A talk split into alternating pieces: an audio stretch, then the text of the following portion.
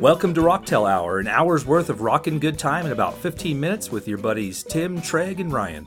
Three old guys that are a testament to the fact that rock and roll keeps you young.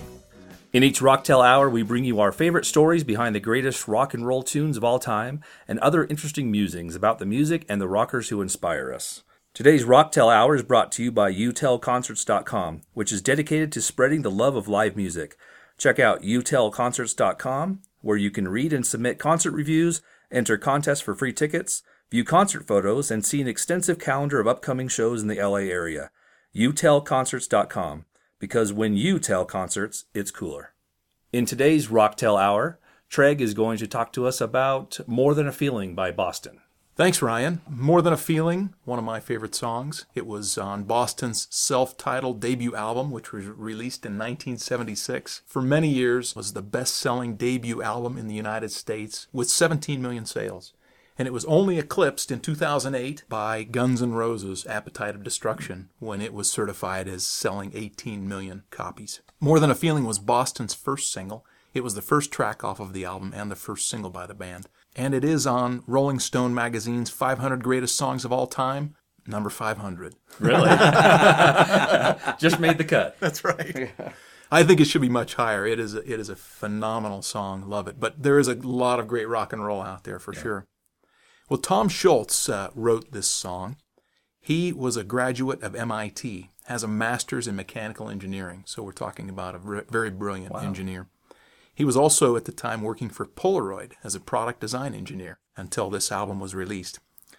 According to Rolling Stone magazine, Scholz was inspired by the heart tugging mood of the Left Banke's 1967 song, Walk Away Renee. The, the lyrics are no great mystery.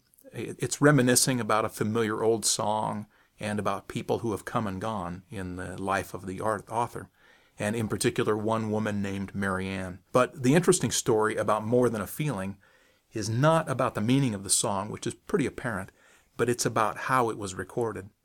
So Scholz played this song and, and some other songs that he had written live uh, with some local bands in hopes of being discovered, and he also recorded them on demo tapes in expensive studios. But the recording companies repeatedly turned him down, and he, re- he said that he realized that no one was really listening while they played live as well. And, and the interesting quote that he says is, the music in my mind was not making it onto the demo tapes. And I, you know, that's a theme that I find um, quite often in the songs that we talk about. That that the artists have this vision of what the song should sound like, and they work for hours and hours and hours in order to get the sound just exactly right. Well, this is the exact same story with this one. So Scholz set up his own recording studio in his basement with some technology that he acquired working at Polaroid. He said, I built a crude multi track tape machine and sequestered myself in my basement. There I could experiment alone, playing all the instruments myself, one track at a time, until I was satisfied with the results. And so when you listen to the song, it's that's him playing all of the instruments except for the drums. And then, of wow. course, the vocals um, were Brad Delp, which is one of the greatest vocalists in, in rock. So once he once Scholz was satisfied with the recording of the instrumental portion, of the six songs. Then Brad Delp came in and laid down the vocals on the tracks for him. And Scholz said that Brad's voice brought the music to life. Well, they finally got a label interested in these demos, and they inked a deal with Epic. But Epic refused to allow them to use the original six song demo as the actual album. I mean, Scholz had recorded this, he played it, he thought that it was a, a finished go. project, yeah. ready to go, exactly. But the uh, the label wanted him to record it again in a professional recording studio. And of course, he objected to this because that was not the way that he was used to working. And he knew that in order for it to, for him to get the sound exactly as he wanted and exactly perfect, that he was going to have to do it in his basement. So the engineer for Epic pulled him aside and said, "Hey, you know, let's do this.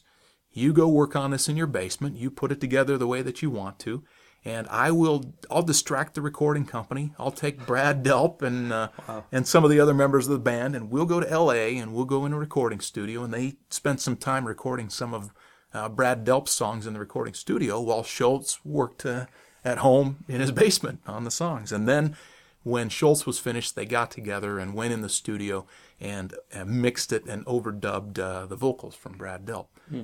And there you get the finished project. Wow, amazing. And the interesting thing about it too was that the uh, the producer said that he would split the uh, the producer royalty with Tom Scholz, and, and he was thrilled because he thought, hey, I just want to do it because I'm a perfectionist. I want to do it the way that I want. And he thought, hey, I get paid for doing it too. That's fantastic.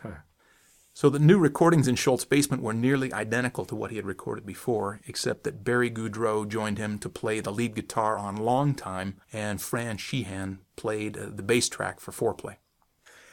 So there's one other interesting story about More Than a Feeling. When Mike Huckabee ran for president in 2008, he used this song at some of his campaign rallies. And uh, Mike Huckabee actually played uh, bass on, on some of the events.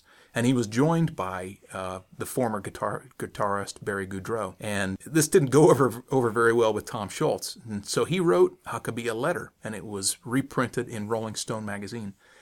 And Scholz wrote, while I'm flattered that you are fond of my song, I'm shocked that you would use it and the name of Boston to promote yourself without my consent.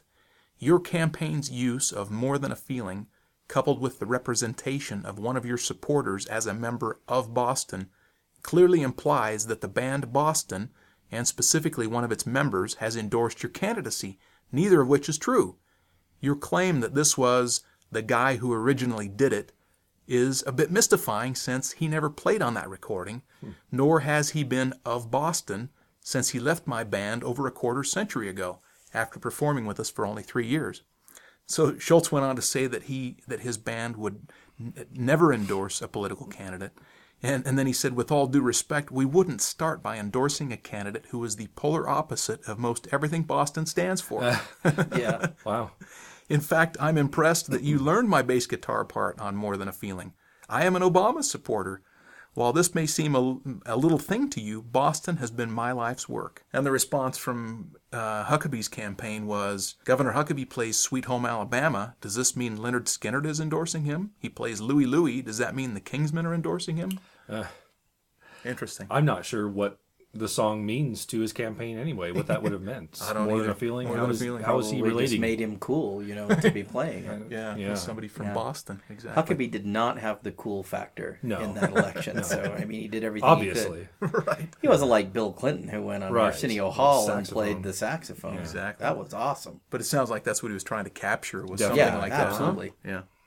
So I- I still love this song, and what's it been thirty-seven years now since it was released, and it's still one of the greatest songs uh, ever. I loved love to hear it, and it, it's amazing to me to think that it's Tom Scholz who's playing most of the instruments that you hear, and and then overlaid with Brad Delp's vocals. you know that that song doesn't have any doesn't have a 70s vibe to it at all in fact growing up i think i thought that was an 80s Yeah. song It does have an '80s feel. I it does have an agree with yeah it's yeah. in fact it, it kind of seems timeless i i love that song and um it seems to have surpassed you know many many decades don't you think Yeah, absolutely.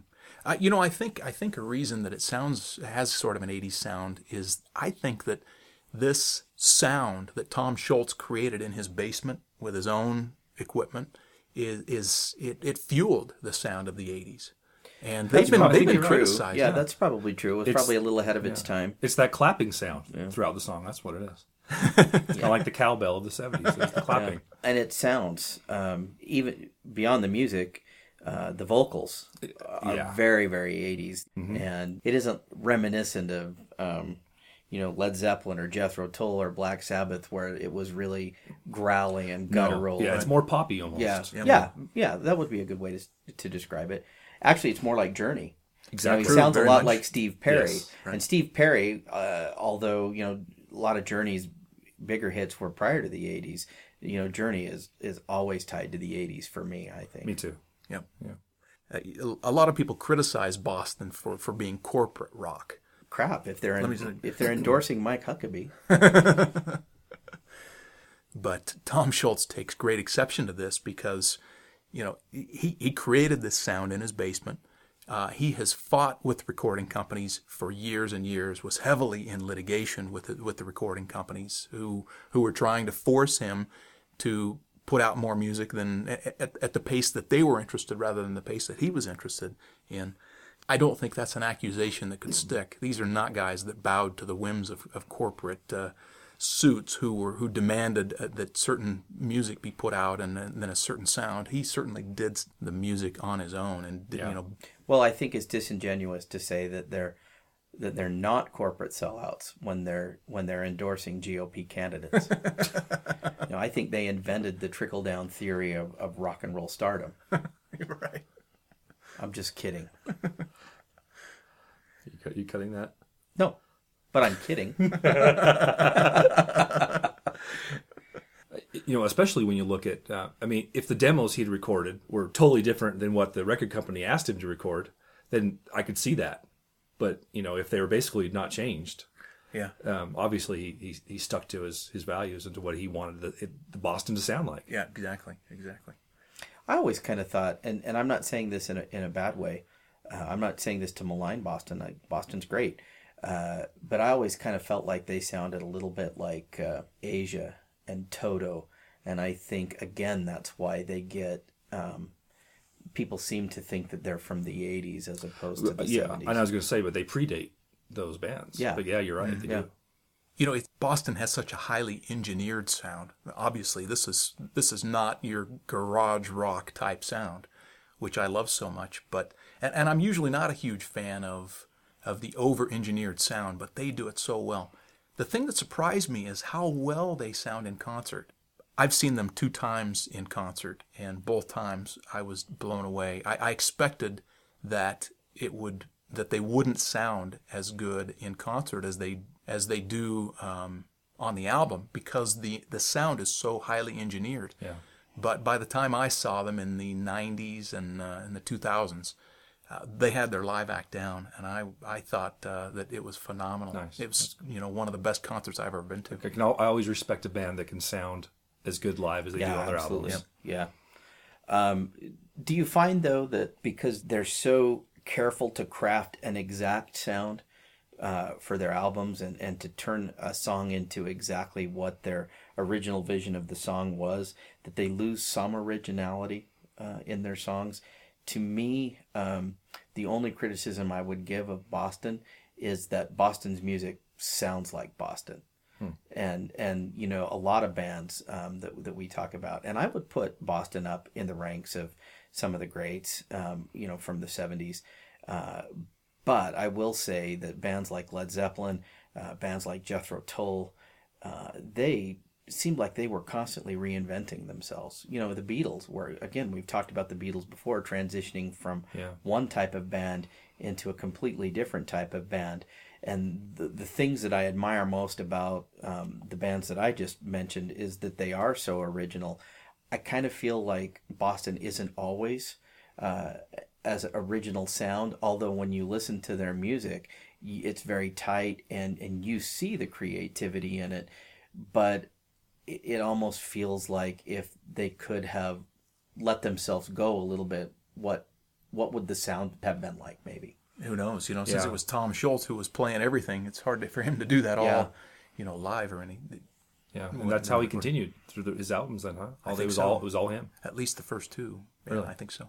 And not not being familiar with Boston that much, besides you know some of their hits, did they have a lengthy, uh, rep, you know, what is, what's the word I'm looking for? A lengthy catalog. They uh, they spent a lot of time bet working on albums between albums. Yeah, Yeah. and, and uh, they don't have a huge catalog, but what they did put out is very good. Right.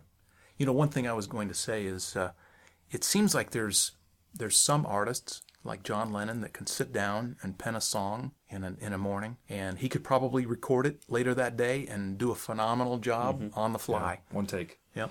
and there's other guys, you know, there's other bands, Boston, Queen, who have a really highly engineered sound and and where you have an artist with a vision of what they want it to sound like and they are not going to finish until it sounds exactly like they want it to. I can appreciate that. I- I'm a bit of perfectionist. Yeah. Um, so, you know, it's it's interesting to to, to see great quality music that that stands up after 40 years from both types of musicians. Yeah, and this may not be a popular opinion, but I actually like really engineered sound. I like a good, clean sound on on a, a good pop rock song. I mean, I, I appreciate the other side too. You know, I appreciate a more grungy, hard rock sound. But Yeah.